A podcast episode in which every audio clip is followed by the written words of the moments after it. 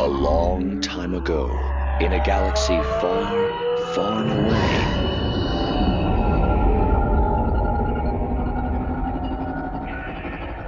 You're listening to Star Wars Beyond the Films, the official expanded universe podcast of StarWarsReport.com. There is a great disturbance in the Force.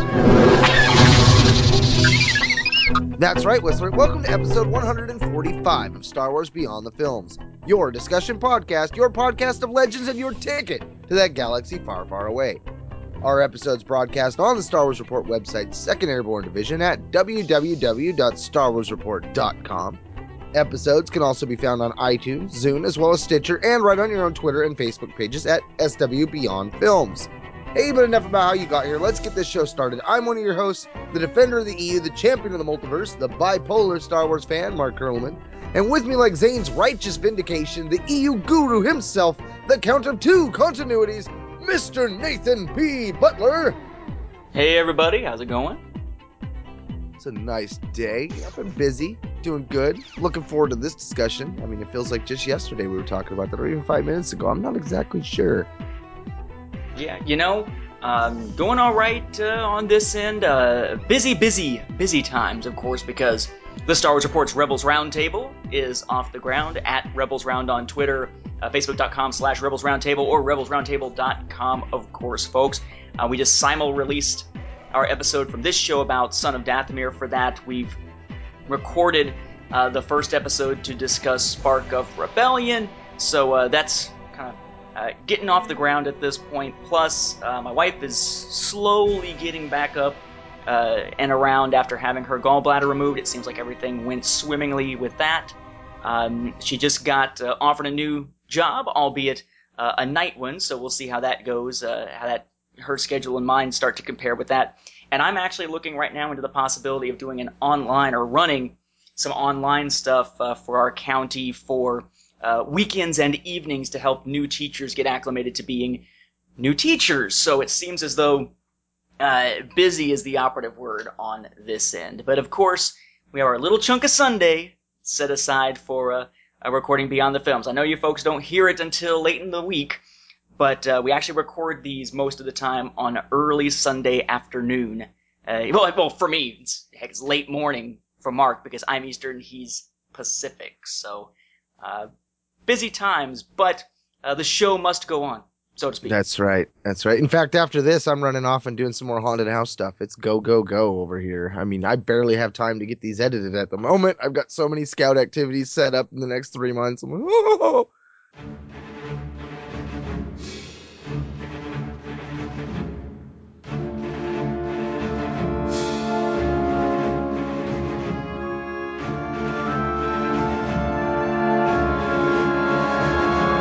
Star Wars Beyond the Films, we ask the tough questions. Questions that have bothered you for a long time, or simple ones that have perplexed you off and on.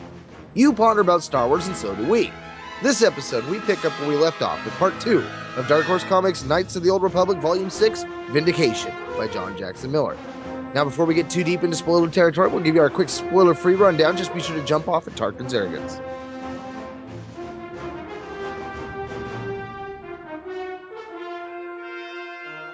This is definitely the one we've been waiting for. Um, Knights of the Old Republic had been building up the story of the prophecy that led the Jedi Covenant to killing all their Padawans except for Zane, framing Zane for that murder, and Zane going on the run, and then his fight essentially to find the evidence necessary to clear his name and presumably bring down the Covenant for what they did to the Padawans and such, all in the name supposedly of keeping the Sith from rising again. And we built up to the point where Vector actually really was a turning point here. It wasn't a climax, as we saw with Legacy, but it was definitely a turning point, unlike its version in what Rebellion and Dark Times, where it barely really had any effect at all. In the case here of Knights of the Old Republic, Vector sent us off on this idea that okay, the Days slash Nights storyline or storylines had given Zane a few clues. Now he's run into Celeste Morne, and she's given him a key to uh, the Sanctum of the Exalted, where evidence could be found uh, on Odan-Urr. We saw that back in Exalted, which was the first part of the Vindication trade paperback. We are now doing uh, the second slightly more than half, Vindication parts 1 through 4, which is issues 32 to 35 of the original series here. And now, having been there, he has what he needs, and as we got to the end of Turnabout, one of the members of the Covenant, Zamar, had decided to turn against the Covenant, or at least to not take them at their word on everything. He's willing to uh, hear Zane's side of the story and help to figure out what the actual truth is, as opposed to the truth he's being fed. And that brings us into Vindication. And this really is the climax in a lot of ways of the series, or at least of the series up to this point. Um, it sends Zane sort of into the belly of the beast. We find out who the real mastermind has been behind everything, and it's not who we would necessarily expect. We get a brief origin story for that character, and we finally see what comes of this feud, so to speak, between Zane and Lucian Draay. Um, it makes for some awesome storytelling, some great action. It really kind of ends too soon in a lot of ways. Um, and it sets the series off on a new direction. There have been hints laid out through uh, the previous 30 or so issues of where that new direction would go. But at this point, we weren't really paying attention to it. We were mostly paying attention to this story. Um, those loose threads that have been left hanging in the previous issues are going to be what become uh, the basis for the rest of this series. The other you know, 20 some odd or 15 some odd issues of this series before it finally wraps up prior to the Knights of the Old Republic War miniseries that, in my opinion, really didn't need to be there. So in a sense, this series gets two climaxes. This one and the one that comes around issue number 50. Personally, I prefer this one and as cool as it is to see how things play out in that second chunk of the series, this is the big one. This is the one where everything kind of reaches its absolute peak, which is great, but it also means that the rest of the series from here on, it almost feels tacked on. Not entirely, because you can see that the threads have already been laid there, but I made the comparison, I think, last episode to Babylon 5. How when they were forced into the idea that maybe they were only going to get four seasons instead of five. They took what would have been season five and four and condensed them down into season four. Then when they finally got picked up by TNT to continue that series with new telemovies, uh, a season five, a spinoff, and all this other stuff, they kind of had to work to create a season five that still tied into everything else and still was part of those broader storylines, but perhaps wasn't exactly where they had wanted to head because in a sense the climax, the highest point, had already passed. They still had a climax, but the highest point had already passed. And that's kind of what we've got here. Um, I would have been perfectly fine and considered satisfied if Knights of the Old Republic had ended with issue number 35. It goes on, and we get some good storytelling as it goes on, but what's left almost feels like, if not a separate series, but sort of a sideline of stories, as the main bulk of the thrust of the series has already been wrapped up. And don't even get me started on Knights of the Old Republic War when it comes to tacking on something unnecessary. So at this point, this is the high point of the series, the best that it gets. It's awesome, but you have to have read from the beginning of the series to really get the awesomeness of that impact. Um, but one of my favorite Star Wars stories of this particular era. Oh, absolutely. I agree there 100%. Now, you mentioned, you know, the, the two climaxes. And, again, you know, you're spot on. I like the fact though that John Jackson Miller's style of storytelling feels very reminiscent to what we get with Lord of the Rings. You know, you, you get lots of different, you know, highs and lows and, and climatic battles right out the gate and stuff like that. Uh, but but for me, I attribute that to to John Jackson Miller being a great storyteller. You know, you, you mentioned you know you how you don't like war; it felt tacked on. I always felt like all the way through this series and even into war, you know, I always felt like John had a plan for this era. You know, I mean, he even was fleshing out Knight Errant, you know, with, with Kara Holt and her character and where that's set in the time frame. And then you've got the Lost Tribe of the Sith and how that kind of ties in with other things and stuff that are going on very subtly and stuff like that. But I always had this, this picture of him as like a mini George Lucas set in the KOTOR era, you know, like he just had this overall envision of what was going on and, and what directions he'd like to take things and this story really shows that. I mean, I, I too, with you, like if this did end right there, I, it would be a totally satisfactory conclusion. I'm very glad it didn't end uh, because it continued to give me a really fun ride. I enjoyed it all the way up to 50 and even into war. Uh, I know when it got to 50 and then they did the war thing, for me, I always kind of felt like, well, that was part of that whole, you know, well, they didn't want numbers getting really big, and that was when they rebooted. Where we're just going to put out small series, and it's going to still count as the long one, but we're not going to market that because we're afraid we're killing our sales.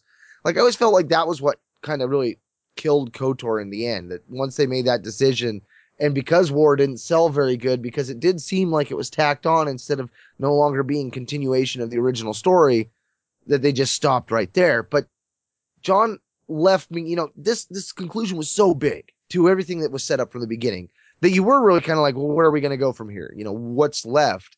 And I found from this going forward was still a very, very, very satisfactory tale.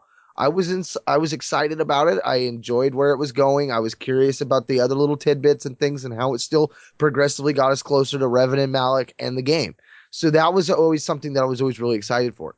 But for Zane's character and the way that this story moves him and stuff, this was very satisfactory because this was the the this is the vindication. I mean, this is it from from the very first time you open the KOTOR comic book and you watch what these masters do to these Padawans. This is that moment you've been waiting to fist pump, to drop it down and yes, you know that was what I enjoyed about this the most the the feelings that you got when you saw Zane going up against his master and you saw his master on the verge of just losing it all. I mean, and even though the the very end of this comic does classic John Jackson Miller. I, am sitting there scratching my head still to this when we get to the end here in the spoiler part. I'm scratching my head going, wait, is there a whole nother story waiting to be told here? Because like I'm just ding ding ding, you know, my little peaked meter is going off of just the last panel of the comic here.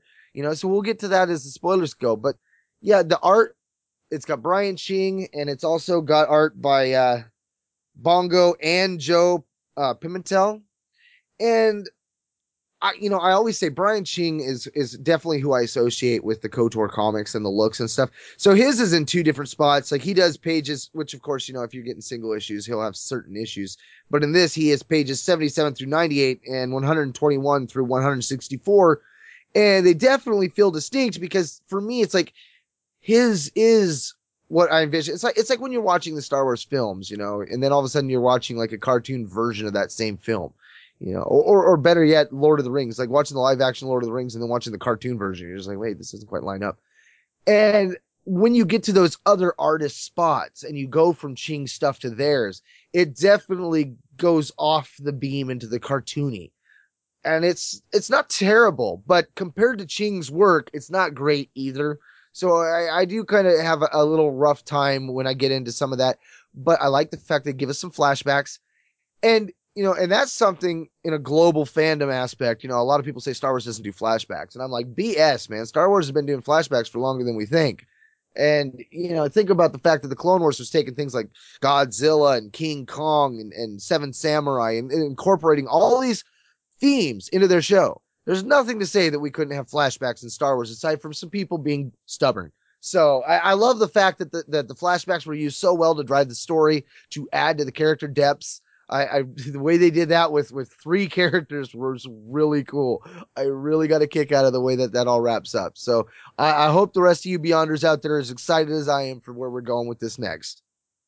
Yeah, fun use of the flashbacks, with the exception of the artwork. I mean, at least in this particular arc, they used the alternate artist just for the flashback stuff. We have Brian Ching uh, doing his excellent work for 32, 34, and 35, and then 33, which is essentially all a flashback, is Bong Dazo's crazy, really, really cartoony, goofy, over exaggerated uh, artwork where you're kind of like, what? When you look at some of these characters. Um, uh, thankfully, they are at least recognizable, but only just uh, in some cases. But uh, we'll get to that, I guess, a little bit as we go along. We've analyzed their attack, sir, and there are spoilers. Should I have your ship standing by? Evacuate? In our moment of triumph? I think you overestimate their chances.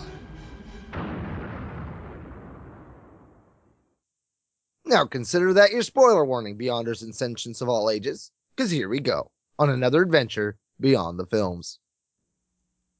Alright, so issue by issue summaries this time around. It's just a little bit after what we saw in Vindication. Zammar's had a chance to meet with uh, Zane and Griff, who we last saw him holding at Saber Point, along with Master Vrook and Vandar and others, to essentially come up with a plan of how to deal with and expose the Jedi Covenant. Uh, so we pick up at the Draay estate, where Zamar shows up with Griff and Zane, supposedly as prisoners.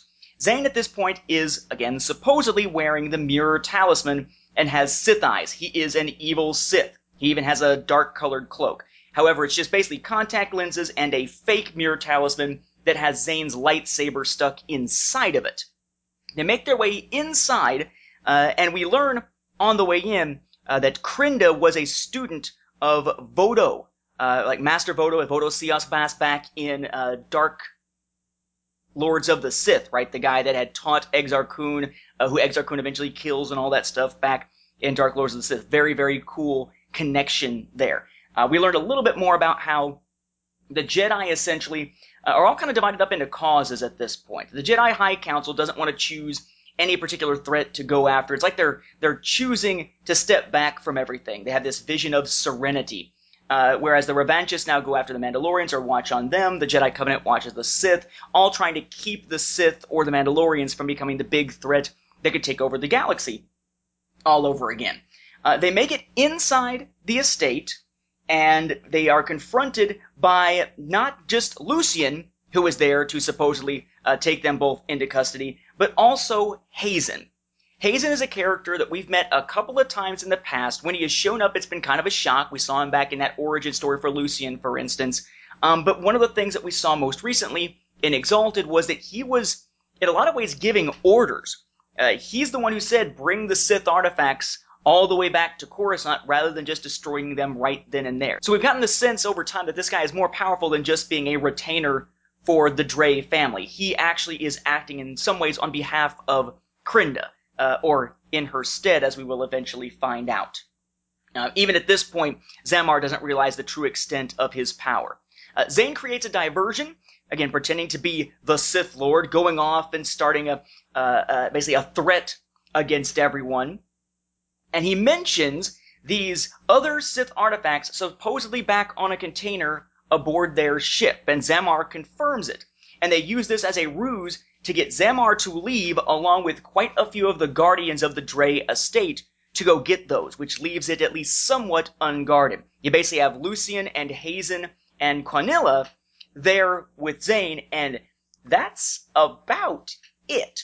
Only Hazen at this point has seen through the ruse and immediately attacks Zane, breaking the talisman, the fake talisman, and taking his lightsaber from the inside.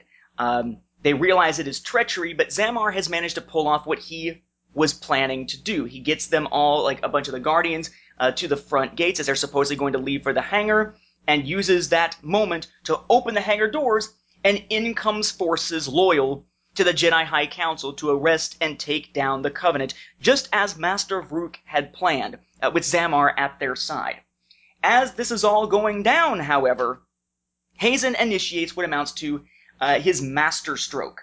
Uh, he contacts Covenant acolytes, knights, and shadows who are essentially hidden amongst the regular Jedi Order, and gives them the command word Vindication.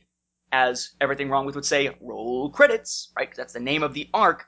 And essentially, he gives the big lie that by putting Lucian inside the Jedi High Council, they've managed to root out the, the source of Sith danger, of a Sith force poised to attack the Republic, and found it inside the Jedi High Council, therefore ordering everyone to essentially turn on them, secure the Sith artifacts in a local storehouse, uh, turn on the other Jedi, and basically turn on the Jedi High Council, ignoring uh, any orders coming from them, and to rally at the Draay estate as essentially their new headquarters with the protection of Lady Krinda. Again, we will find what's happened to her in a in a later issue here um, to essentially save the Jedi Order from itself, even though it's all a lie. Q'anilia knows this, Lucian knows this, but they played a role in how all of this came together. Um, Lucian didn't want this. He wanted to seed these agents in to protect the Jedi Order, not to bring it down essentially from the inside. But all along, he's been manipulated by Hazen into wanting what Hazen wanted. Uh, and at this point, uh, the Jedi are attacking, but Hazen has just a little bit more up his sleeve.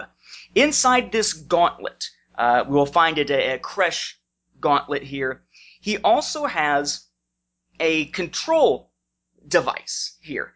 Um, and he makes use of what uh, uh, he refers to as part of Zane's sudden reversals of fortune. That Zane's special relationship with the Force is all about quick reversals of fortune, and now he pulls his own and is able to blast away the sky bridge that a bunch of the Jedi are on.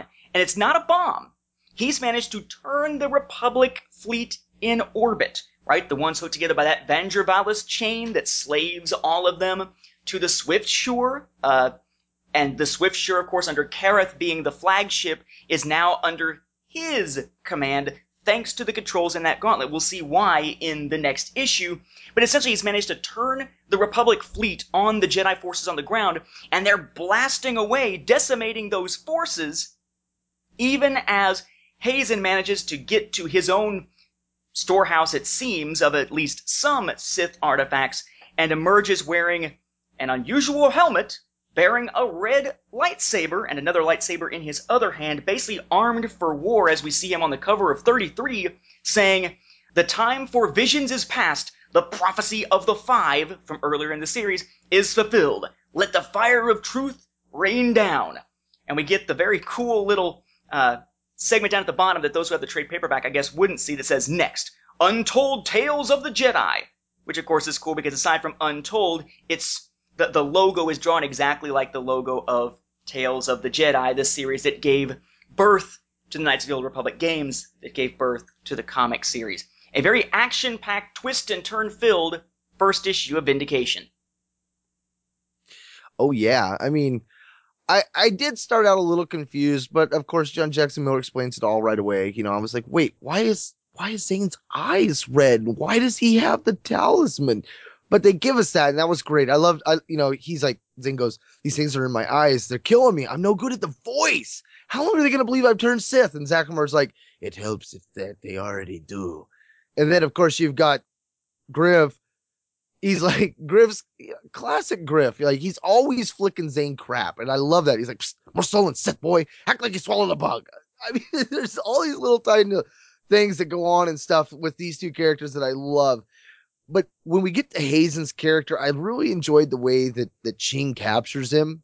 Like at that point, you start to really kind of figure out, whoa, um, I think this guy is the guy I need to be paying more attention to here. And when you watch what's going on between him and Zane's master, Lucian, Lucian becomes more, he becomes more a tool than ever before. And, even that's kind of a, a false, like, like a tool almost is used in a good way for everyone. In this case, it's like he's just a specific tool for Hazen. And Hazen is just using him at his discretion to get everything done. And I love the way that that's playing out. And I love the reaction from Lucian's character. I didn't want this Quillen. I mean, there's, I mean, he's in total denial over everything. And the fact that that plays so big to the end of this entire arc really was something that I got profound enjoyment from. I, I don't know. There was something about that that you know, the the one Jedi that seemed to kind of kickstart everything in the end, kind of had the carpet pulled out from under him and the uh the humble stick hit across his eyes. Yeah, it's interesting some of the the, the, the very brief little twists in here that we get. For instance, we get the hint here of something that Lucian's going to say quite a bit later as well. Um, that when Zane tries to explain, hey, you know, leave Griff alone. When when Lucian is ready to kill them, and Hazen's the one saying, "No, wait, you know, we need to take him uh, to Krinda." But well, she's indisposed right now, so I'll deal with the boy.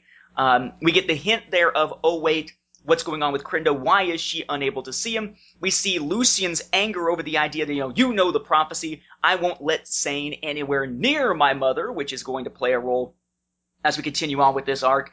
Uh, and we have Lucian when Zane is trying to explain, as I was alluding to there for a moment before I got sidetracked a little bit, because there's so many little hints here, um, trying to explain, look, I, this wasn't the real mirror talisman. The real one uh, was destroyed, presumably he thinks, by the Mandalorians. Uh, it created rat ghouls. It took control of Celeste Morne. She begged me to kill her, but I couldn't. You know, we he didn't get the point to tell her, tell him, yeah, we stuck her inside one of those little oubliette things, and then we think she was destroyed with the surface of the planet, but she actually wasn't. Blah blah blah. Um, Lucian starts going off on him about how he, you know, as a Padawan, could never do what was necessary. So just, I mean, he's still in this whole, you know, blaming Zane for everything along the way.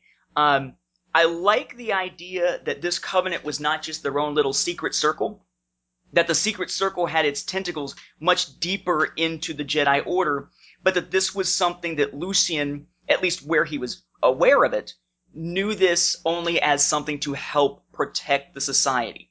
Um, it's very much like Hydra uh, within Shield. If you've been watching uh, Yeah. Agents of Shield or anything like that, any of the, the recent Marvel stuff, uh, I don't think at this point that's much of a spoiler, given that we're talking like about half a season or more ago. Um, but it's got that deep rooted, uh, you know, we were there to have our own uh, machinations type of thing going on.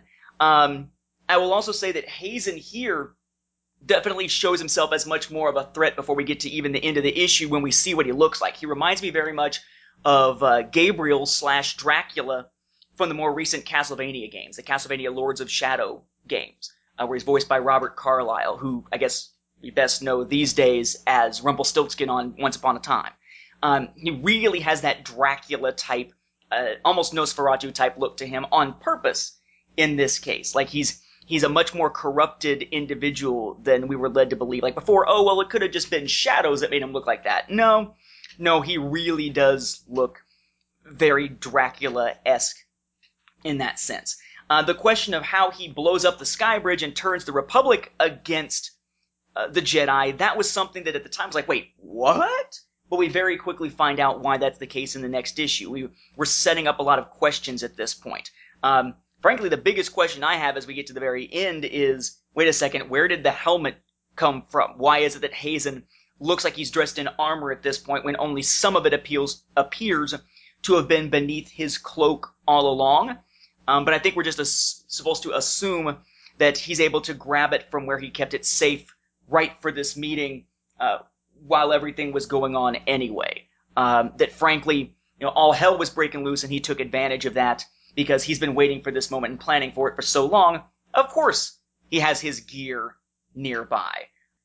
Very cool though. I I think it's hard to say. Um, at the time and even now, I think it's kind of a masterstroke to make Hazen be the one behind everything. Because he was there seated in, right in plain sight. We even got the sense that he could order Lucian around at times, and yet I don't think we ever put his, him together as the mastermind behind everything. It was always that sense that Lucian was, but the more we learned of Lucian, the less and less it seemed like he had the clout or the ability to be that mastermind. On the other hand, I do remember when this was first released that we had a lot of fans out there saying, What? Really? Seriously? It's freaking Hazen? Because I think they were expecting the mastermind to be much more in our face. To have it not be such a twist and a surprise that it was this character we thought was a minor character throughout that wound up being the one controlling it. And I can sort of see that. We got the sense that the Covenant itself, uh, under Lucian, was really the one that was the enemy throughout the entire series. But I think once you get to about halfway to Vindication, the groundwork really was starting to be laid for Lucian not being able to be the mastermind, and for Hazen to be someone who would be a character we would learn more about later because he started to show up with more frequency and with more authority.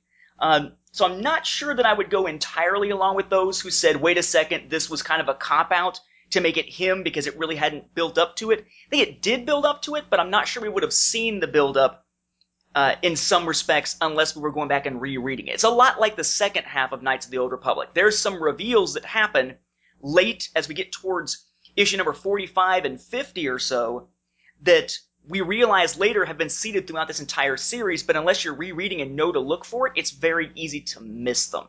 Um, again, that's why I would constantly consider John Jackson Miller, JJM, to be very much like JMS, Joe Michael Straczynski, who did Babylon 5, in that his seeding is often very subtle, and yet the payoff generally tends to work, um, and is something you can enjoy more on a second viewing, or in this case, a second reading.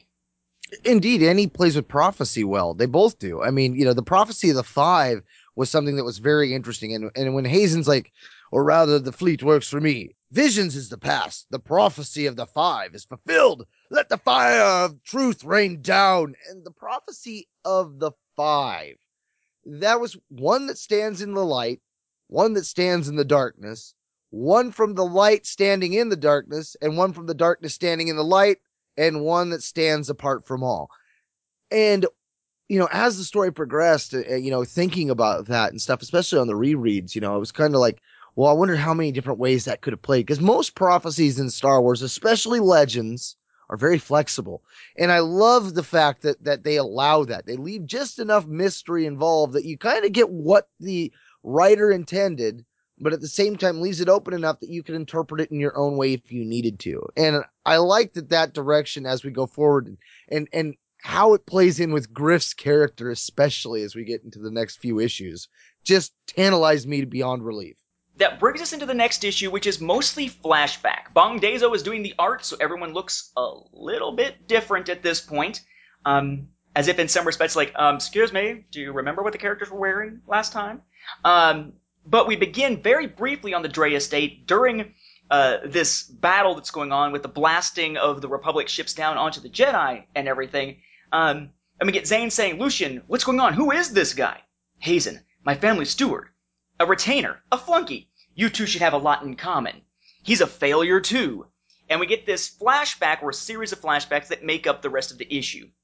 Now, this series has been built in a lot of ways on the idea of not letting the Sith War happen again.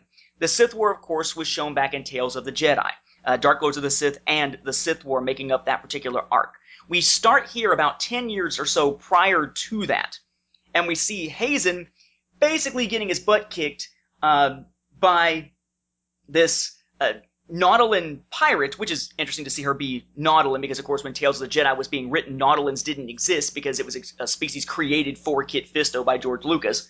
Um, but this Nautolan pirate named Dosa is basically beating the living crap out of Hazen. Hazen seems to have had repeated run-ins with her, uh, with himself as a Padawan or as an apprentice, and sure enough, every single time she manages to escape. Then, of course, sweeps in you know, they're dashing and handsome, almost in a Rhett Butler overdone sort of way, Barrison Draay, that is Lucien's father, of course, before Lucien is born, saving the day.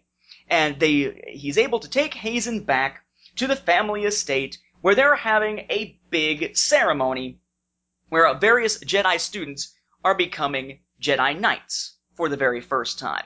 Uh, they're all there with uh, uh, Barrison's uh, family members, including uh, the Adaskas, who of course are tied into the family financially and such, um, shocked, shocked, they say, at the fact that Barrison wants to be a Jedi rather than leading his family fortune at this point, but he's put everything into the Draay Trust, which we've seen before. Uh, we meet Master Hulis, who is blind, who is the Jedi Master who trained Barrison and Hazen, and Krinda, Krinda is one of three daughters of Hulis who have also joined the ranks of the Jedi. And Barrison and, and Krinda are apparently romantically involved at this point. Hazen wants to be with her, but can't be. Kind of the, the constant man on the outs, the constant extra wheel, or I guess extra repulsor lift emitter, or whatever you might say in Star Wars. Um, no matter what he says, he can't seem to really get her attention uh, in most respects. Um, she, in fact, has done an interview with Master Vodo and is going to join him on Ossus very, very soon. Uh, of course, tying into what we got with Vodo and Exar Kun and so forth back in Tales of the Jedi. Figured that she was just, you know, uh, off camera, off panel during those sequences. We never actually got to see her studying with them, but she was presumably there. Um, they go to Arca Jeth's Praxium, Arca Jeth's Jedi Academy, essentially. Arca Jeth, of course, being the one that's teaching uh, Ulic and Tott and Cay in Tales of the Jedi. Of course, this is taking place prior to that.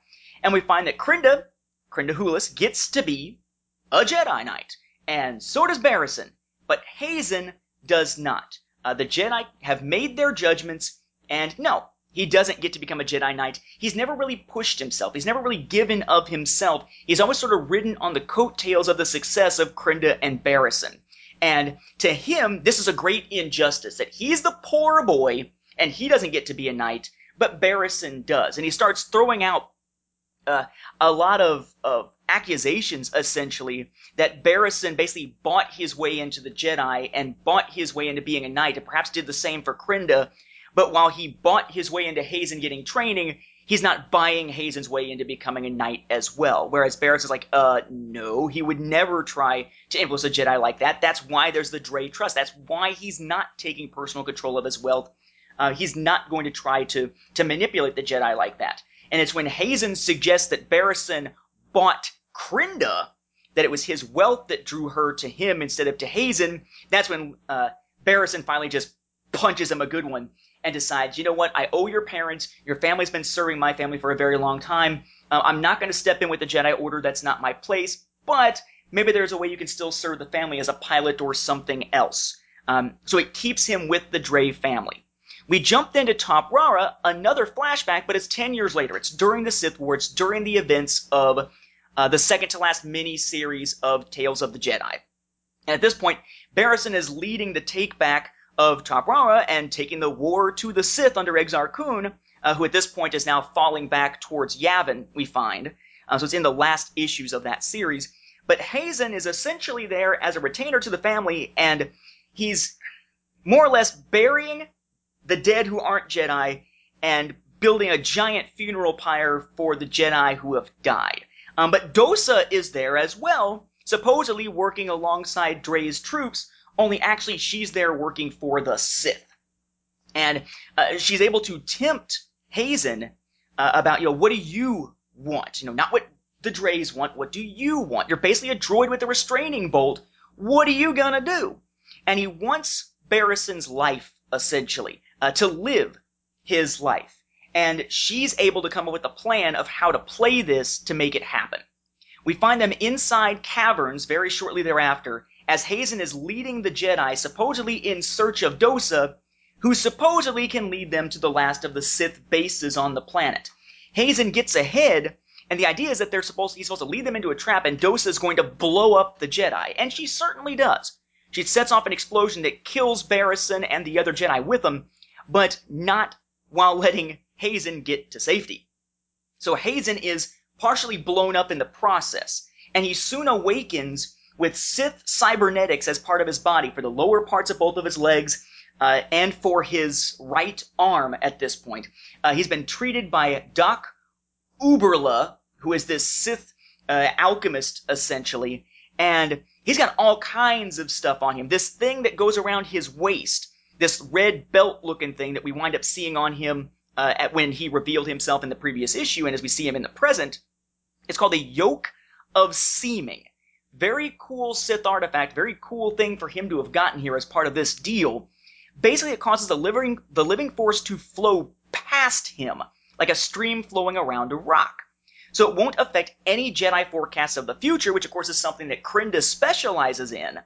Um, their perceptions of him will be clouded, and his intentions will be clouded. He can walk among them, and no one will realize how twisted he actually is, nor his dark intentions. Rather than working with Dosa and them, though, he simply kills them and uses this for his own ends. Uh, a while later, we see another flashback going forward, um, actually to right around the time um, that the the Jedi seers of this new class are actually uh, the ones who become the Covenant, essentially, or the key group of the Covenant, um, are making some of their early predictions.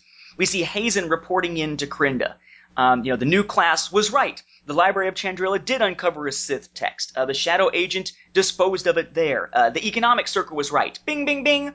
Van Gervalis does have a breakthrough naval system in the works. The designs we obtained confirmed it. Our trust will seek a controlling interest in order to further our and further fund our activities. Uh, and of course, uh, her son Lucian has now arrived on Taris um, to set up that new school there in order to uh, continue the Covenant's activities and continue their own search for the Muur Talisman, which he believes that Zane, his own student, um, will leave him plenty of time to do because his student basically isn't likely to succeed all that much. But the we're seeing the seeds here of future events, including how it is they get a hold of the controls for the Vandervalis chain that's going to allow him to use the gauntlet to take control of the Republic fleet and turn on the Jedi like we saw in the last issue.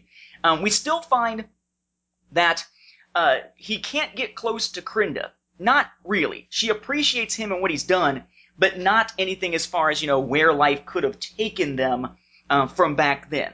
All she's really focused on at this point is the future. Only the future. Um, but in a sense, so has Hazen. I've only thought of the future too. And we jump back to the present where he's standing amid the blasts coming down. A very cool pose, lightsaber in the air. And now it has arrived. So we get an issue here that sort of takes a break from the main action, except the first and last pages, but gives us the origin of this twisted being that Hazen has become both physically and mentally, and now we know why he's doing what he's doing. Um, he is the kind of villain we would expect in Star Wars, someone whose personal failings and greed and lust for things he cannot have have turned him into a monster, very much like the selfish love of Anakin. Absolutely. And you know that panel too is is a glorious panel. I love the look of it. And there's another moment where Bongo really nails it. Krinda, when she's introduced, she's like the only character that seems like Brian Ching came in and, and wrote up the panel for it. I mean, even Hazen looks better than he does in any other one in that part. Uh, another panel though that I liked was uh, when we see on um, Toprawa ten years later, and you see uh, Barrister, and he's it's the pose that you see earlier in the in the trade paperback of Lucien's dad and all the Jedi holding their lightsabers up, except for this time he's got it kind of going from uh, left to right instead of straight up and down. And all the Jedi seem to kind of have smiles on their face, which seems a little at odds in the middle of a war. But the fact that, you know, Barrister's saying, you know, Fellow knights, the day is ours. With the courage you've all shown today, we can soon put the Sith War to an end. And we can all get back to our families. I know I want to get back to mine. And I, you know, I mean, obviously they're about to win the war, so everybody's happy and smiling. But it did kind of throw me off. Like you're in the middle of this war, you got all this stuff going on, and that's what's happening. So it was kind of a little odd to see Barrison saying that. Um, but I did like the fact though that they were treating the Jedi bodies different. That was kind of interesting that they were just burning those. Like, why not just burn them all? But the fact that they were specifically burning only the Jedi was something that was a little curious. Uh, and when Dosa shows up, the weapon she had was kind of cool. It was like she was holding on like this little piece of metal or something, and there was this weird energy blade coming off of it, but it wasn't like a lightsaber. It, it was more like I don't know, like a pointed triangle did, of jagged energy. Did that not remind you of Psylocke from Marvel? Yeah, Psylocke from Marvel, or I was thinking like the early like 1984 Teenage Mutant Ninja Turtle toys, like the secondary weapons that came with them looked a lot like that as well. but yeah, Psylocke was definitely something because it's got that same color to the energy and stuff. But it, there's definitely a broken jaggedness to it, which was kind of cool as well. I like that, and I actually I thought the seduction of Hazen worked very well. Like I, I don't know, for for me that really worked out. And seeing the way that they had him, you know, he's like, Dosa, wait, I'm not out of the way, I'm not yet. No, the way that played, and then it's of course it starts out with him yelling, No, and the doctor's like, the turncoat awakes, I gather. Is he in more pain? And Dosa's like, Oh no, Doc Ubra. He has just saw his reflection is all. What did you do? What did you do to me? And I love, you know, for Bonzo style art, Hazen looking like this, it actually serves the character. Like it really makes him look messed up. I mean, granted, if he wasn't blown up, he might have just looked the same with his skin and all that stuff anyway. But at this case, like it plays well. Uh, you know, when you mentioned the yoke of seeming, I wasn't sure if that was the belt or if that was the hand, uh, the whole arm, you know, the way it was, it was described. But either way, it works. And I like the way that, that, you know, Dosa, she keeps going on and on. She's like, you hear? You can walk among them and no one will know how disgusting you are unless you want them to. Of course, we'll always know, won't we, sweets? There's more. Additional artifacts might unlock other hidden powers if you can find them. Find them? Find them how? Hazen says. We'll help you. You got, but you got to help us, sweets. You've got to be quits with the Jedi. Nobody else wants you. And if they knew the real you, nobody ever will. I'm not a Jedi Dosa, and I'm not a Sith. I'm going to be something more. And she's like, what, what, what are you? And he's got his hands on each side of her temples. And he's like, you promised me a life, and now I'm going to take it and yours. Like, I like the concept of you know, I'm not a Jedi and I'm not a Sith. Like at this era, there's a few characters that we've seen that, you know, in KOTOR 2, we had Kreia. Uh, and I, I don't know. I mean, later we see Jason kind of doing something similar before he decides, no, I'm just going to be a Sith. Ah, forget it. But in the EU, in Legends, there was at one point this concept that there might be something more, that the Jedi might evolve into something beyond even the Jedi, you know, I mean, and it never came to fruition. It was always kind of one of those things like every time Legends at that point, every time the EU would start to step that way, something from the canon story would be like, eh, we got to bring that back. You know, I, I, know in the New Jedi Order with V'ger and stuff, or Viger, however people want to say her, she, you know, had that whole kind of mystery as well, and, people were running with that. They're like, well, you know, I don't quite believe what she's saying and stuff. So I don't know. It's one of those things that it's one of those mysteries of the EU and legends that that always worked with me but you'd always see it kind of retcon. You know, with V'ger, she was like, "Oh, there's no dark side," and then later they were like, "Oh, well, no, it turns out she was a Sith." And you know, they were always kind of bringing those things back. It's like these concepts were always being introduced, and and I loved the concepts. But as the overall mythos of the EU would go on, they would always kind of ratchet it back to be more in line with what Lucas had on the films. And that was never the case on the films. So you know, that was one of those things about the divide of canon and legends that I was always excited about. But since we're not getting more legend stories, those stories could never be told anyway. So that's a separate side rant. That brings us to issue three as things get back to the present. Uh, we very quickly jump aboard the Swiftsure, where we have uh, Carth freaking out at this point because the the Republic ships are firing down onto the Jedi, firing on Coruscant as opposed to at enemies of Coruscant. Um, of course, there's nothing they can do about it because it is the Vandervalis chain's fault, which of course at this point is linked into the gauntlet being worn by Hazen. Uh, Carth orders the ship basically abandon of all uh, non-essential personnel so that maybe they can destroy it, though it winds up not being necessary by the time the story ends anyway. Uh, back on the surface, we get a quick explanation for that, which we already sort of got in the flashback from Hazen, who is telling uh, the others, telling uh, Zane and Lucian about the whole Vandervalis chain and everything and how they got control of it. And he talks about how uh, it's going to keep the Jedi at bay for as long as we require. And this is where Lucian finally, you see that he's made the tipping point against Hazen. You know, wrong pronoun, Hazen. You've gone mad, and I'm going to stop you. And we get on that panel and later an unusual thing in the artwork of this issue. We are seeing the Force being used in a visual way. When the dark side essentially is being used, we have these weird red, uh, bright light type of things going on to show us that action. And as we go further with, this issue and the next, we see the light side being used in the same way, except when that's done, it's blue, which is interesting, but odd. It works for the story, but of course it leads you to wonder why isn't like that in other places. Um, we find out that the gauntlet itself is the gauntlet of Kressh the Younger, like Ludo Kressh, but the younger, apparently. Um, and while he's wearing it, that's the one that's got the controls built into it, uh, no one can touch him without his consent. And when Lucian tries with his lightsaber to slash him, Lucian gets essentially blasted backwards. Um, some Jedi burst in only to wind up being blasted with what looks like force lightning from Hazen. Uh, so at this point, yeah, there's some trouble. We get a moment in silhouette. Uh, it's, it's, sort of a blink and you'll miss it because we're focusing on Zane and Griff in the foreground. We get a brief instance of uh, Hazen slicing one of the Jedi in half uh, that's coming at him with his red lightsaber. Thing about it is that Lucian still doesn't want to work with Zane uh, to stop this danger. Uh, he still sees Zane as a potential danger. Um, and he's still he's still ragging on him for not taking out Celeste Morne. It's like you know that the fact that she wasn't a danger doesn't matter. The potential danger was enough. Uh, you have to be able to strike even when innocent, and of course that's when Zane interrupts him because that's exactly what he did in killing the Padawans and such. Um, it is Hazen though that's trying to get them to work together and work for and with him. He reveals the nature of that prophecy. As, as Mark quoted earlier, one for the darkness, one for the light.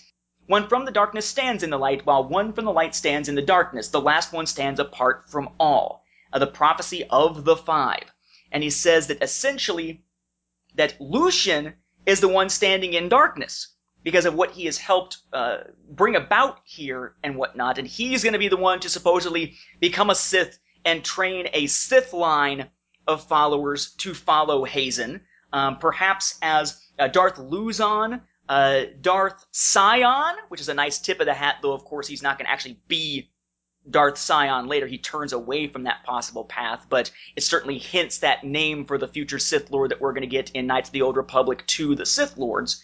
Um, that Zane will be the one in the light, in this case, uh, bringing the Jedi to follow Hazen. That Hazen is the one standing apart from all because he's something different, kind of a blend of Sith and Jedi in a sense here, using the Force without allegiance to either. The one from the light that stands in darkness is referring to Q'anilia, um, who of course is blind, hence in the darkness. And the one from the darkness that stands in the light is Griff, who is someone who is a criminal, a slime, so to speak, but who has chosen to work with the light at this point, which is kind of a shock. But of course, uh, this is something, uh, despite all the different relics and whatnot, and how Hazen has managed to use the yoke of seeming to mask his intentions and everything, no matter how much power he has, and how tempting the offer might be to be powerful, Lucian doesn't want it. When it finally comes down to it, he really has been trying to save the galaxy from the Sith. He doesn't want to become one. He doesn't want to work with Lucian, or he doesn't want to work with uh, Hazen, but he's got to find a way to stop it. Um, at this point, Q'anilia, for her part, runs for it. Um, she runs off to try to protect Krinda, who is somewhere in the palace. Remember, or not the palace, the, the Draay estate, which is basically a palace. Because uh, remember, she wasn't down there. You know, she was supposedly, you know, doing something else when Hazen came down, and we don't know what yet. Last time we saw her was in a flashback. Uh, Zane runs off to basically tell Griff to follow her to try to get her to possibly help take down Hazen, and Lucian puts his lightsaber in front of Zane. Uh, well, takes a lightsaber. It's a Sith lightsaber that Hazen has tossed to him when making his offer. Um, but he puts that lightsaber in front of Zane. You know, I told you before, I'm not letting you near my mother. So even now, he believes the prophecy at least enough that he doesn't want Zane to be anywhere near his mother for fear of something happening to her. We finally find out that something's already happened to her. When Griff finally gets to Krinda's room, he finds Q'anilia uh, essentially crying over what looks like her casket. Only it's not a casket. He finds out that no, this is actually one of those Sith oubliettes. It's very much like what they put Celeste Morne into. Um, that the she had, she'd had a stroke. She was weak. Um, she was nearing death, and Q'anilia thinks that she's actually died. Only Griff is the one to realize, no, that's not really the case. She actually is still alive. This is, has her in stasis. We can get her out, and she can maybe solve the situation. Um, in the process, some revelations get made about some of the uh, the more elements of the prophecy and of Zane's comments from back in commencement.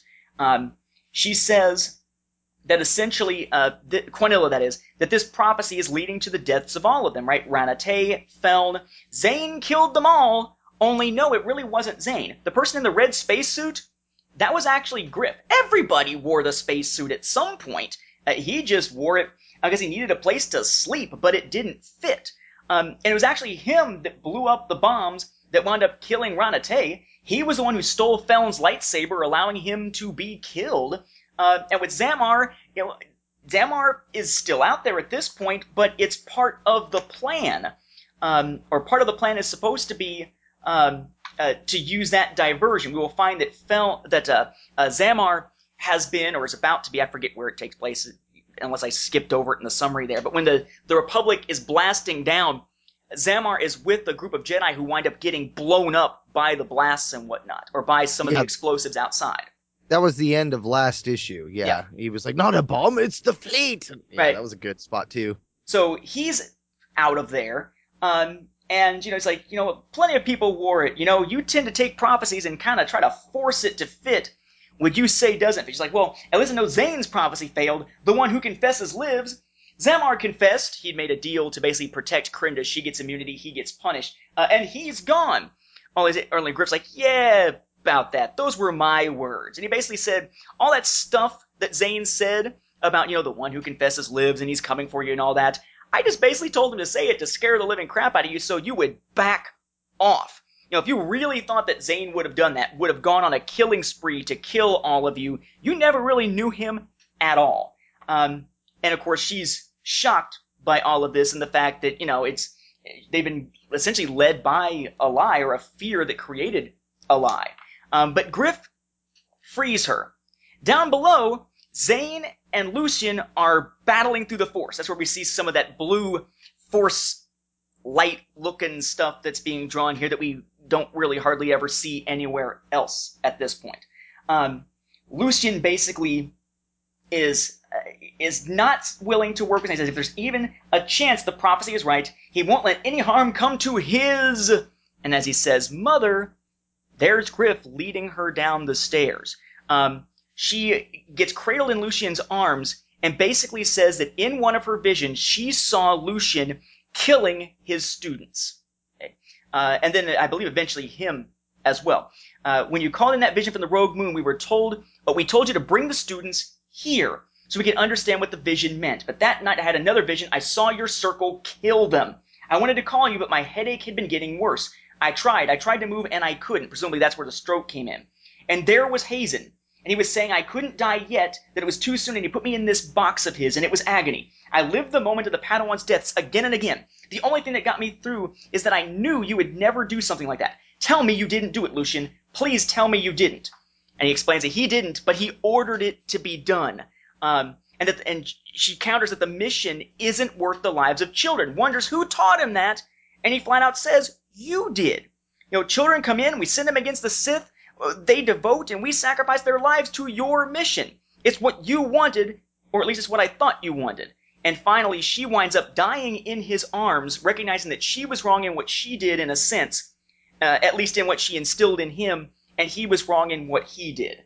But in his case, it at least appears that he's ready to kill Zane and Griff because it was Griff that took her out of stasis and it was only taking her out of stasis that let her die. Granted, she would have any time, presumably, she came out of stasis. But in this case, Griff is the one at fault, and Griff better start running because it looks like Lucian is coming after him. You killed her! I'll hold him off as long as I can, Zane says. Run! As part three draws to a close, with one issue to go. I really enjoyed the intensity of that scene specifically. I mean, when she dies, Lucian looks back at, at Griff and Zane. He's like, she's gone. She's gone. And Griff's like, the city stasis thing shattered when it opened. I guess it was a prototype or something. And Lucian looks back. She was in stasis and you took her out, but she was already dying when she went into it. I didn't mean to. And Zane at this point, it's like, I really, I don't know, something about Zane and Griff. Like I've, I've just dug these two's character, but at this moment, it's like Zane's looking out for his best friend. And, and I really like that at this, you know, the way that the relationship has came to this point, you know, and it continues up through, but you know, Griff, start running now. And that's when Lucian turns and he ignites his lightsaber. You, you killed her. Like he said, I'll hold him as long as I can't run. And, you know, I've got the trade. So the next panel, I'm just like, oh my God, you know, not knowing where it ends. I thought the next panel was where it ended, which is a great start for the next issue. But holy cow, the intensity of that buildup is just so great. When you were mentioning, you know, about Griff talking about how, you know, he was the one in the prophecy and that, I love the fact that when it gets all over with, Griff even pats himself on the head by, you know, nice play, Griff. But even Gorilla or whatever her name was, she goes, The Snivian, I could never read you, but at least I know Zane's prophecy failed. The one who confesses lives, and Zakamar confessed and he's gone. I love the way that Griff turned out to be like the same type of linchpin for everything as Hazen was. You know, the fact that he couldn't be read in the force played up immensely. And I had totally spaced that at this point. You know, I, I, it just went so past my head that I didn't even, I didn't even catch it at all. When we had the, uh, the flashbacks to, uh, Hazen and stuff in the earlier one though, I did want to comment that I like the fact that Hazen and and Drula or whatever her name was kind of had that Zane and Griff feel to them. That was also another cool thing that I liked a lot. Uh, there's a cool moment too though when Hazen, you know, they mentioned that the Gauntlet of Kressh doesn't let anyone touch him. When Lucian touches him and gets bounced back, and then he attacks him with the lightsabers. You see his hands get crisped and bloodified, which later plays in because his hands are all bloody in all these other scenes and stuff. But I like how when the lightsaber gets tossed to him, the Sith one by Hazen, he doesn't want to wear it or he doesn't want to use it at first. But then when you know Zane goes to go after Krinda, he's like, "No, I'm not going to let you go." And then he uses it. I like the fact that, into a sense, like his own twisted thinking has has forced him now to pick up the weapon and use it. I mean, it, it's all 100% wrong, but I like again the way that the story is pushing these characters. You know, it's kind of like it, it's like the development of these characters has forced them into a role that they cannot escape these events, that they're forced to play their parts no matter what. And I, I, I, that's why John Jackson Miller is just a writer that I love so much. And the fact that he has branched into the novels, that he was not left behind when Dark Horse Comics was snipped from, you know, Star Wars as it was. I would love to see more authors of comics, you know, like maybe John Ostrander and stuff like that, get a chance to write books in the new canon. Uh, you know, I, I just love the fact that that these guys are able to make that jump that they weren't all just left behind you know? I mean john jackson miller's work is something that has created a huge era within my eu that i love so very much. And i'm just so tickled that he's been invited into the new canon to continue to play. Yeah this issue was a great one. I mean just the, the revelations that come to pass the fact that the uh, the prophecy and Zane's comments from back in commencement, they both played a role in where this all was going. Uh, Lucien's uh, kind of comeuppance moment where we see even Krinda wind up essentially getting uh, punishment for what has happened in a sense, at least from a storytelling standpoint, as opposed to actually being punishment. Um, and we find that she's been seemingly out of it throughout. I mean, the Rogue Moon prophecy, yeah, she was around for that. But throughout most of what we've seen since then, she's been out of play. Uh, and instead, what we're getting here is Haazen's twisted version of what she, in theory, would want being passed along to Lucien, uh, as Lucien was drawn to do darker and darker things in pursuit of, of what he thought was the right thing to do with the prophecy and such. Uh, very cool. And of course, that last bit there, as he's going super angry, super kind of Sithy there, uh, you killed her, that's the big freak out moment. Uh, we will find that not all of this pursuit of Griff over the death of Krinda is real, though. Uh, this part, he really is angry, he really is raging, he really is going to kill Zane and Griff if he can. We will find that this winds up working in their favor as we move into part four. You know, one thing though that I really thought up until this issue that Krinda was going to be part of it. I was not expecting her to not have an influence over things in the negative. You know, the fact that they found a way to redeem her character. And I like how she says to her son, you know, face the future with humility at the end was her last words. I thought that was kind of cool. Totally something I wasn't expecting. Uh, Karath or Karath or however you want to say his name. When he's freaking out at the beginning, uh, you had mentioned, I love, he has this line. He says, how many ups and downs can one career have? And I, I thought that was a funny one because for that character, like all he's been concerned with is is his career. So it's kind of interesting to see, you know, that side of him, which which kind of leads you into, well, okay, that's why he does what he does in the KOTOR games. Aha. Uh, and then, you know, the whole the buying of the uh, Vangelis chain. I, you know, I had the question. Would that might be the situation that most people think of when they think about, you know, I don't want to slave my ship to anyone else's ship. we pick up with Lucian attacking Zane, a great image there uh, of that part of the lightsaber duel. They continue fighting and Zane's trying to reason with him. You know, I won't let you hurt Griff. You know, he said it was a Sith chamber, a torture device. You know, it it was probably torturing her. Yeah, well, whatever it was was keeping her alive. That's what matters to Lucien. As they're battling, they wind up seeing a video, essentially a recording, where you've got you know Haazen using the Force lightning and whatnot, fighting the other Jedi as they came in. It says, you know, I ran from my teacher. Why can't you? And he says, you know, it's too late. It's all ruined. It's too late. He even made the comment, you know, I can't change my future. Until finally Zane says, you know, fine, go ahead, kill Griff, kill me, kill everybody. Become Darth whatever. Be someone else's pawn. If you've done it all your life, it's what you're best at. And it seems like that moment is what finally gets through to him. Yeah. Be- because we then shift to outside, where we see um, that Haazen has killed. It's actually not even Jedi. It looks like that he's just killed. It's the guys he's sent to go guard the various Sith artifacts and whatnot, and bring them from where the High Council had put them, uh, their own stash of them essentially for safekeeping, to him, so he can then use them in his conquest of the galaxy and so forth. His plan essentially is that uh, the Jedi will be mostly wiped out. Now that the Jedi High Council's Sith artifacts have been taken, he can order the attack to destroy the Jedi headquarters, the Jedi Temple. In destroying that, he thinks, it'll leave the Jedi without leadership until Lucien, the survivor, declares that Krinda, who of course is dead now, has formed an emergency council to lead the Jedi based out of the Draay estate. And it would bring the Jedi Covenant, the regular Jedi, all essentially together, ruled by or commanded by the Draays, but not really, because just like he's been manipulating them all along, Haazen will be manipulating them behind the scenes. Uh, even with Krinda dead and Lucien either twisted or perhaps dead if he winds up having to kill him. We pick up, though, from there with Griff running outside and being force pushed through a railing and down onto the ground, followed very quickly by a, an enraged or seemingly enraged Lucien. You know, you killed my mother, Snivvian, and here comes Zane to fight him. They continue fighting in front of Lucien, even though Griff is like, uh, hello? He's got more Sith artifacts. He's the enemy. What the hell? Essentially. Uh, until finally, Lucien makes a lightsaber swipe that cuts the foundation out from a statue of his own father, which then falls and appears to crush him. And it looks like Zane is ready to kill him at this point. Um, it, it certainly looks like he does kill him, but again, it's a feigned kind of thing here. Uh, there has been some planning involved before this scene started, but of course we don't know that at this point. We're wondering if Zane has just killed his former master, and if that's the end of all of it.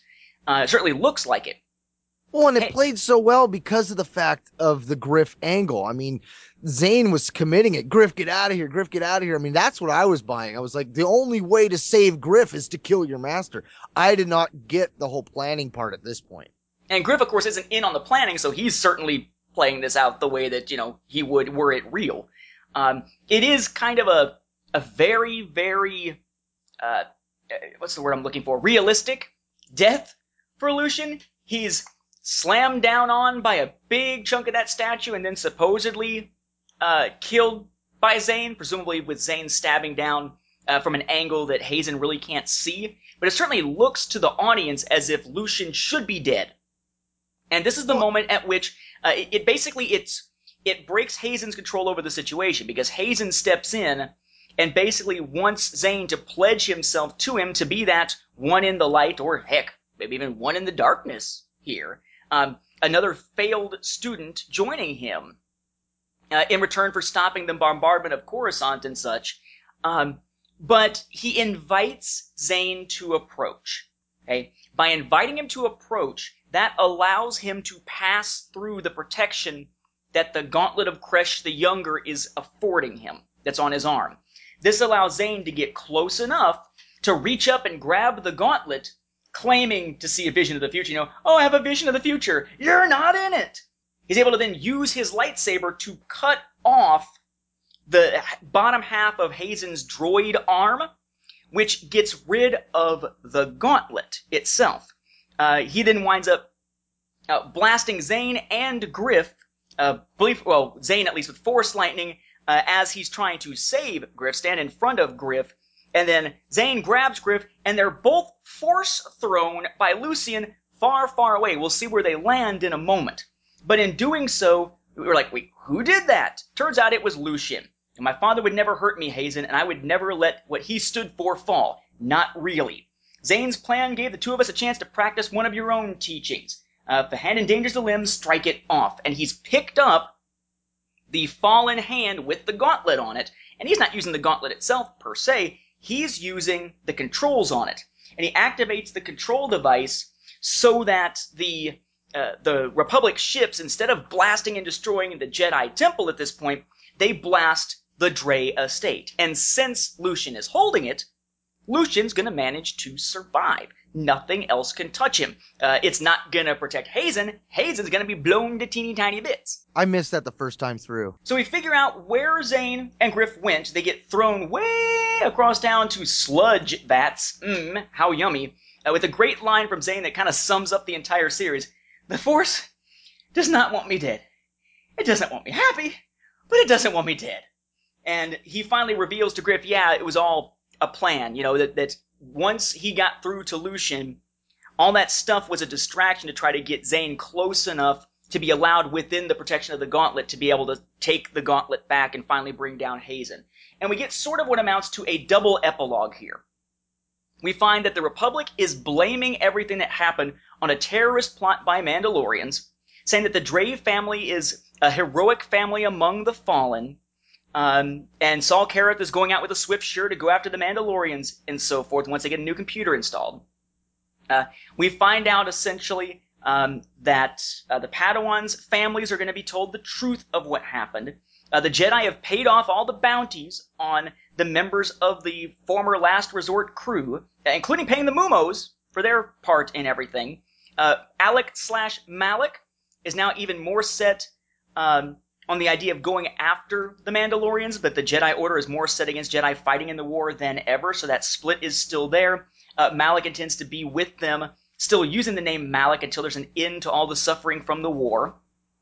Jarael could go off on her own direction at this point, uh, even going off with Malik, perhaps, uh, but she instead intends to stick around for Rohlan, Rohlan in quotes, I suppose, um, because he won't take off his armor, of course, and he's stuck as as an outsider among the Republic. We will find there's much more to that later.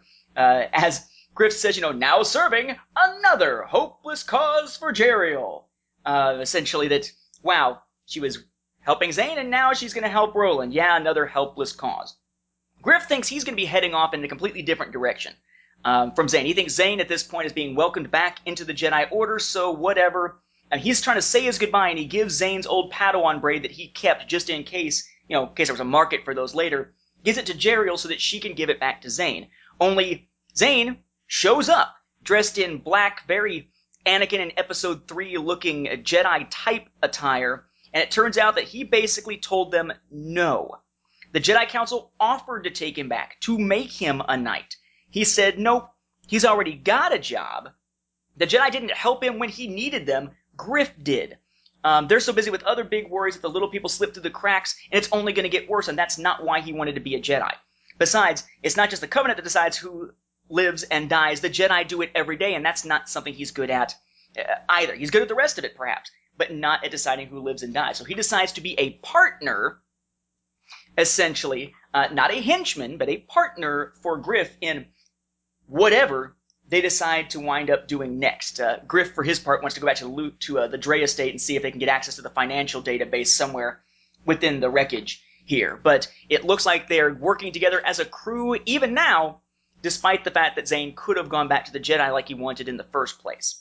Our second epilogue takes place somewhere else, where we find that uh, that Lucien, who survived thanks to the gauntlet, uh, but who no one really apparently knows survived at this point, hence them saying that the Draays were all lost as his heroic family and all, um, he managed to save himself. And he, unbeknownst to anyone else, um, back with the Covenant, had been able to funnel some money away. Uh, to essentially create a private sanctum, a redoubt, a place where even if the Jedi Order itself were destroyed, um, they could bring up a new Jedi Order, so to speak, following a combination of his mother's teachings and his father's. Um, you know, they can't change what others will do in the future. They can change what they do, though, and choose a different role. He says that we cannot avert the prophesied doom, but we can survive it. And we will survive. We are few, but the Jedi ways will go on after the tribulations to come. I know this because I am the son of Krinda and Barriss Draay, and at last I can see my future. And quite appropriately, the little box to set up the next issue simply says next. A new era begins. Because the first one, in a sense, is closed. That second one, that's the one that got me, man. I was just like, wait, what is this group doing? What did John Jackson Miller have planned for these guys? You know, I mean, it, I got the sense with them that it was like, okay, here's the lost tribe of the Jedi. You know, like I don't know that that was probably the one thing that really threw me. I had when I read through it the first time, I did not catch the idea that because Lucien was holding on to the gauntlet that he wasn't going to get hurt. I did catch the idea that Hayes had wanted that gauntlet for that reason, but it didn't dawn on me that oh yeah, Lucien's got it. He's not going to get hurt. Uh, so I, and I must assume that because his body wasn't hurt, his eyes were fried out from the blast from it just being bright or something. I can't exactly, you know, because he's like, I was, I was saved mostly. like, wait, what? But I don't know. I mean, what what did you feel? Did you feel like that there was like something determined for this group? This what he calls it uh, a, a private sanctum, a redoubt, or is that is that how you say it? A redoubt? Yeah, as far as I know. Um, I don't know. It makes me wonder if this is supposed to be where the Jedi are able to build back from uh, after the events we get in the Knights of the Old Republic video games. Because I mean, there comes a point where the Jedi are wiped out to a large degree, and there's very few left by the time we're getting into stuff with the second game. And since, of course, there's Ooh. not a third game, we don't get to really see how that plays out. We get the Revan novel to carry on Revan's story and get a few hints of that. But aside from backstory from the Old Republic era and the MMO and the novels and comics and that such um, that look back on this time, we don't quite know exactly how it is that the Jedi Order gets entirely rebuilt. So maybe this group was part of that, or maybe there's just this separate Force tradition out there that we haven't really spent a lot of time with in the Legends continuity, and probably never will at this point, unfortunately. Um, you're right. That last one was certainly one that made me go, "Wow!" And it really, it took. I think it was something in the letters pages later for me to really buy into the idea that the whole Darth Scion was just a name drop. That Lucien's not somehow someday going to be Darth Scion. That this really was him getting away from that path the way that he put it in the epilogue, as opposed to it being, well, he's gotten away from it for now, but eventually that he would be Darth Scion. It's just the name will eventually wind up coming back. Um, I, I very much like the fact here that what we've got is what could have been a good end of the entire series. This could have been it. And it still would have been an awesome way to end it. Um, we don't get the Moomo brothers. We don't get uh, Rohlan showing up in the story. Um, we don't get Malik slash Alek. Uh, we basically just focus in on Griff and Zane. But in a lot of ways, that's where the story began in the first place. You know, and the conflict does wind up being resolved with the help of Lucien. Lucien's story arc has ended here. Zane's is still going. He's hit another major turning point. But Lucien, for his part, got his full character arc. We're pretty much done with the character at this point. Now we can shift to the character arcs for characters like Rohlan, uh, like Jarael, or if we hadn't, we feel at least that there's a sense of closure in this issue that we don't need to worry about, really. Anyway, we don't need more of the story, but we are going to manage to get it and get some more depth to it. Uh, I must say, though, one of the things that's interesting to me is the parallel here that I'm assuming is unintentional given when this was written versus when the Clone Wars cartoon was being written. But Zane's reason for not rejoining the Jedi. He was an outcast. He was falsely accused of something. He came back and when offered the chance to be a knight and stay with the Order, he's basically like, look, you didn't believe in me. You didn't trust me. You weren't there for me when I needed it. So screw you. I've got my own path. Isn't that exactly what Ahsoka did in Clone Wars Season 5? Pretty falsely much. accused of something she didn't do. They weren't there for her. How could she trust herself? How could she trust them? She's got to go off on her own. The only difference is that's done in a sad sort of way, and here for Zane, it's kind of like a triumph in that sense because he does have a support system to go back to, whereas Ahsoka does not. But I find it quite poignant at this point that of all the characters in Star Wars, the one who seems to, at least at the end of one part of his journey, match the most with Ahsoka was Zane Carrick. Um, I, I love that aspect about the way this ends, that echo forward towards what we were going to see years later. Um, makes me wonder if there was even the slightest influence of this series on that, given that there were at least some people working on the Clone Wars, like Dave Filoni, who do tend to read the comics and the novels from time to time back then. True that. You know, another little twist. You know, I had said I wasn't quite, I wasn't in on the the switch play on uh, Lucien and Zane's part. So when they go outside and they're in the courtyard, and Lucien swings at, Zane, Zane ducks, and you hear this crack as he hits the bottom of his father's statue. My father's statue!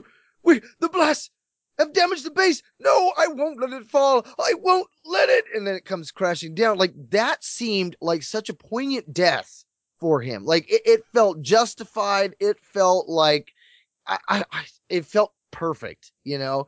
And then to have that twist, like that for me was, was one of the things that, that John Jackson Miller was really delivering. The twist when they came for me, I, I did not know. I was completely caught unaware and I loved it fist pumping. Yeah.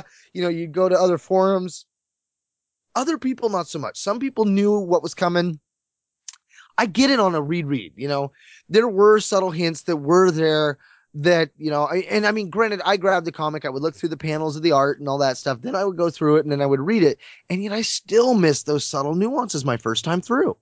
And it wasn't till I'd had the entire book series, uh, comic series in this regard, read that I was able to go back. And at that point, then I was able to see the little hints for what they were. And I just, I don't know. That was one of the reasons why the KOTOR series is one of my favorite comic series of all times because John Jackson Miller had that, that brilliant way of seeing it through. And you're hundred percent right, Nathan. I mean, when you, when you mention, you know, the, the, Babylon 5 aspect, I mean, it does have everything about it. I mean, when I, I watched Babylon 5, I did, I watched all the way up to the fifth season. And I tell my friends when they watch it, only watch the first four because that was all I cared about. I honestly felt that fifth season damaged the franchise more than it did anything else. I hated the way that one ended. But up through seasons one through four, absolutely, man, it was the same exact kind of ride. I mean, it, it had all the delivery and all that kind of stuff. A very good, uh, you know, reference there to, to those that have seen that other show. If you like that show, this would be something you would really enjoy. It's not the same, but it has a lot of similarities yeah, definitely. I mean, this was one of the. I mean, it is the best arc of Knights of the Old Republic. I would say it's what helps make Knights of the Old Republic one of the best Star Wars series. Uh, I would say of all time. Now, I would say you know in recent years or in Dark Horse's run, but really of all time to have this running at the same time that Legacy was running, which is my favorite Star Wars comic series of all time, an absolute treat. This was sort of a golden age when it came to Star Wars comics, yeah. especially ones that told tales in their own eras that weren't beholden to a lot of other stories and can really do unusual things with their characters. In a lot of ways, what now the new story group canon is going to be able to do because there aren't a lot of stories that they are beholden to at this point with their somewhat clean slate that they've got with just the films, uh, the Clone Wars and Rebels to act as their foundation that we're now building off of with stuff like John Jackson Miller's A New Dawn and whatnot. So, uh, a great ending that turned out not to be an ending for the series. Definitely the highest point, though, that KOTOR ever reached. Well, you know, and, and, another thing to to address what you just said. I mean, a lot of fans out there feel that this series could easily be used in canon because it has nothing it's conflicting with to a degree. I mean, granted, you do have some elements where you know in the Vector arc you see Corran Horn and a couple of the other Jedi, but visions of the future are always fluid and always in motion. So there's no reason why it couldn't have, you know, been addressing legends, but that future has now since changed. I mean, I, I like that aspect too, that, you know, even though it is legends and it does not exist in canon, there is no reason why it couldn't. Uh, you know, uh, I just posted on our, our Facebook page that uh, Lucino had put up something along the similar lines talking about canon and, and the way it worked and how he doesn't exactly know you know the, the whole differences of what is and isn't canon and how these things could find their way in and you know this is a story that, that that jumps right out as an example of that i mean there's nothing really that says it couldn't be canon if they were to choose to adapt it all right and since we didn't cover the covers in our last issue we're going to cover the covers from last issue plus this all in one trade paperback rundown uh 29 was knights of the old republic dark secrets of the jedi covenant and it's got Jarael, it's got Zane, it's got Griff, and it's got all the Fioans. Uh, I like the the look of it. It's got a really cool blue to it, kind of nice, kind of enjoyable. Uh, moving from there into number thirty, we've got a Jedi without mercy, and it's got the uh, big old Jedi Pharaoh guy standing over him with Zane on his back. It looks like he's got like either cut on his forehead or something. He's pulling at the guy's leg because the guy's got his foot across Zane's chin. I like the dramaticness of the pose and stuff. You got the whole building up in fire, uh, the the sanctum or whatever it was, the sanctuary. So that's kind of cool to see as well. Issue 31 that's also the cover they used for the trade paperback that i have. It's take the fight to the enemy. And it's got zane in a really cool pose. He's got his left hand kind of forward pointing down at the ground. His right hand's got the lightsaber aimed down along his leg. Uh, you know just a classic zane pose. I really like though that, that in the cover his eyes kind of look sithy. So you're not quite sure what's going on with that. Really cool the way that they play that off. I, I think that's probably one of my favorites. 32 is another good one uh, and, and, of course, these are obviously done by Brian Ching. They just got that classic Ching look to him. Zane's looks like he's on his knees and he's got his hands handcuffed. He's holding his hands up like, "Don't strike me down." And Lucien's about to do a, a, a judgment delivery coming down. Renegade Padawan brought to justice. Uh, another good cover there. Issue 33, another really good one. Also, again, done by Brian Ching. It's got Haazen on the cover with his hand up with Coruscant burning, and it's like the dark heart of the Covenant revealed.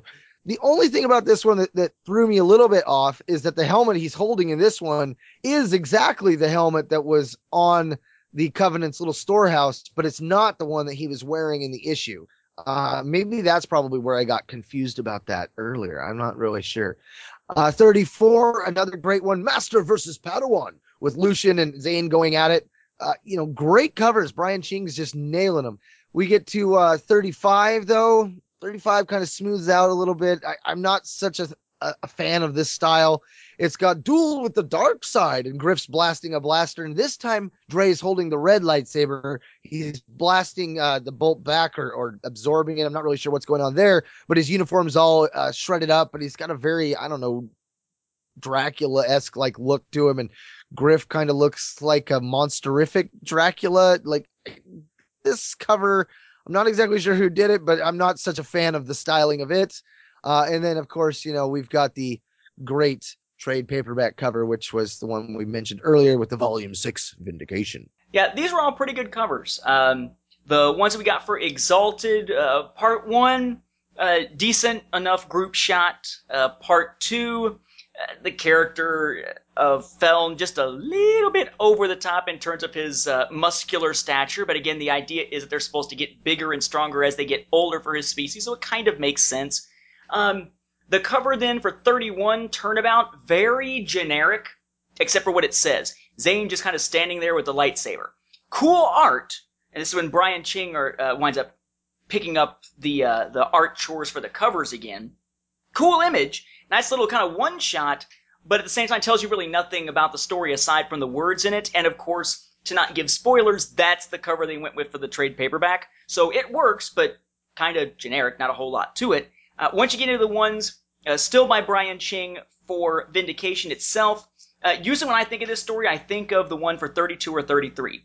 Uh, 32 being the one with Zane in chains, and it looks like uh, Lucien's about to come down and kill him with the shadow over Lucien with just the light from the lightsaber lighting him up. Uh, that's a very cool image. Or I think of the one with Haazen there from the fire uh, holding up the lightsaber, even though it doesn't exactly match the way Haazen looks on the inside. Uh, that's a huge spoiler kind of cover.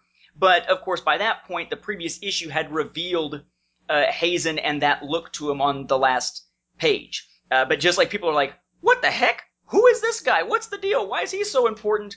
That's the issue we get his background. Um, so in a sense, that makes perfect sense to make that the cover. The Dark Heart of the Covenant revealed. Yes, his origins inside. Um, oddly enough, the one I think is one of my favorites of all the ones in this one that I don't tend to think of when I think of Vindication is 34, where it actually has Zane and Lucien finally battling with lightsabers. Very cool looking, a confrontation we've been waiting for for a very long time. And then I'm with you on how 35 feels different, feels almost movie poster painted like. The last issue, for whatever reason, has that cover uh, by Dan Scott, where it's more of a painted type of look.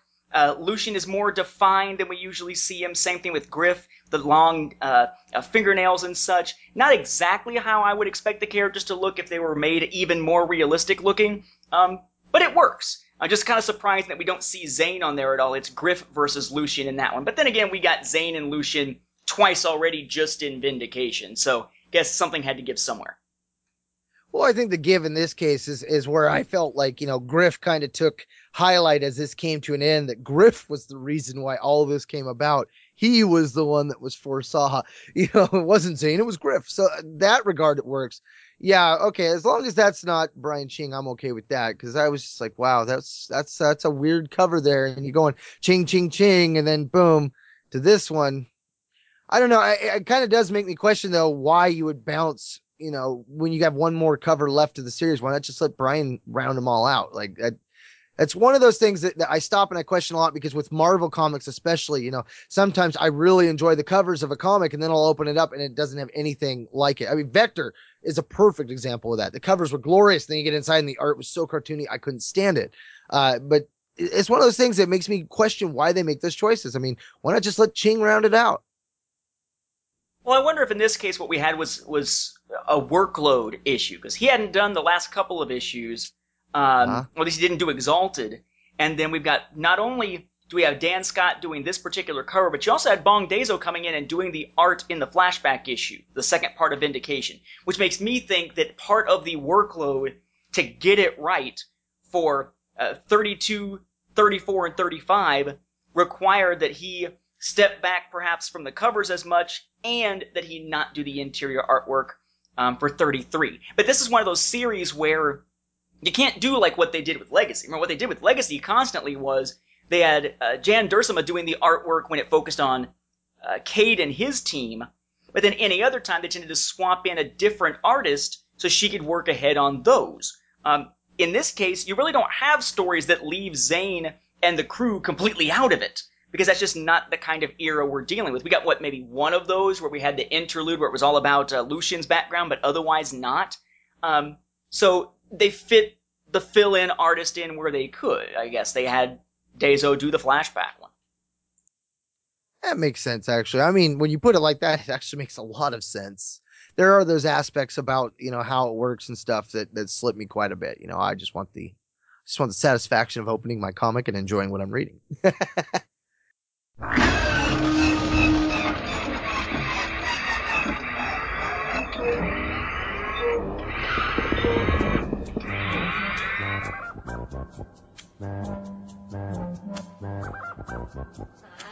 Lieutenant Busy.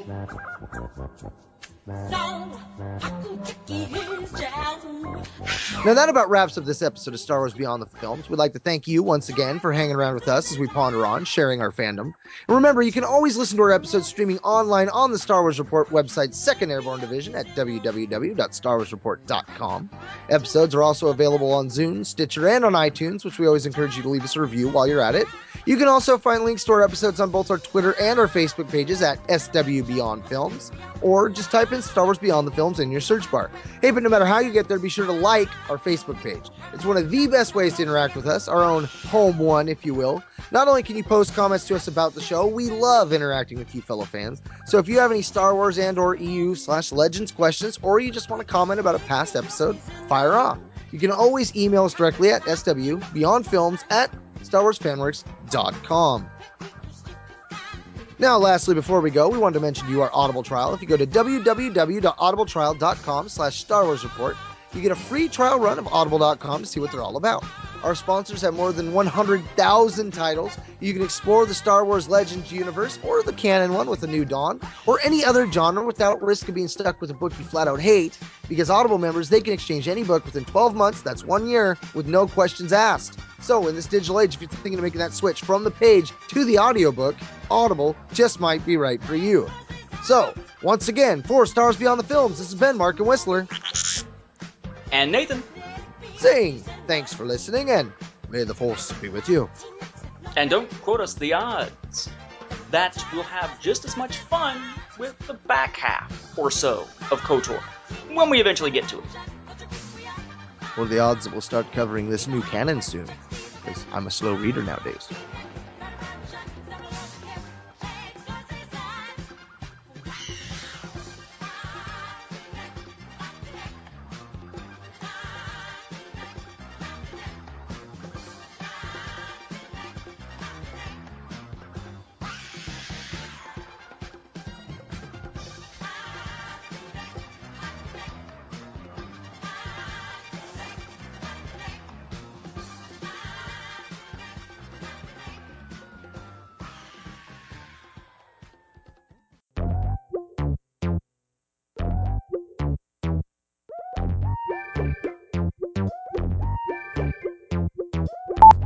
And even gotta, gotta dub that out. Even Gorilla.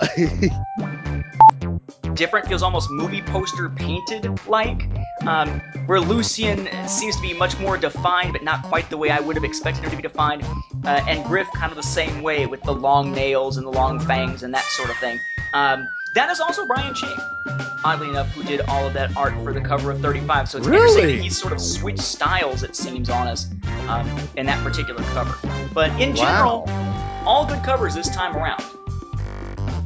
Wow. Okay. Knowing that that's Brian Ching, I've got to look at this one again because, like that, yeah, that's such a visceral, different style. Like, wow. Like, okay, like that really.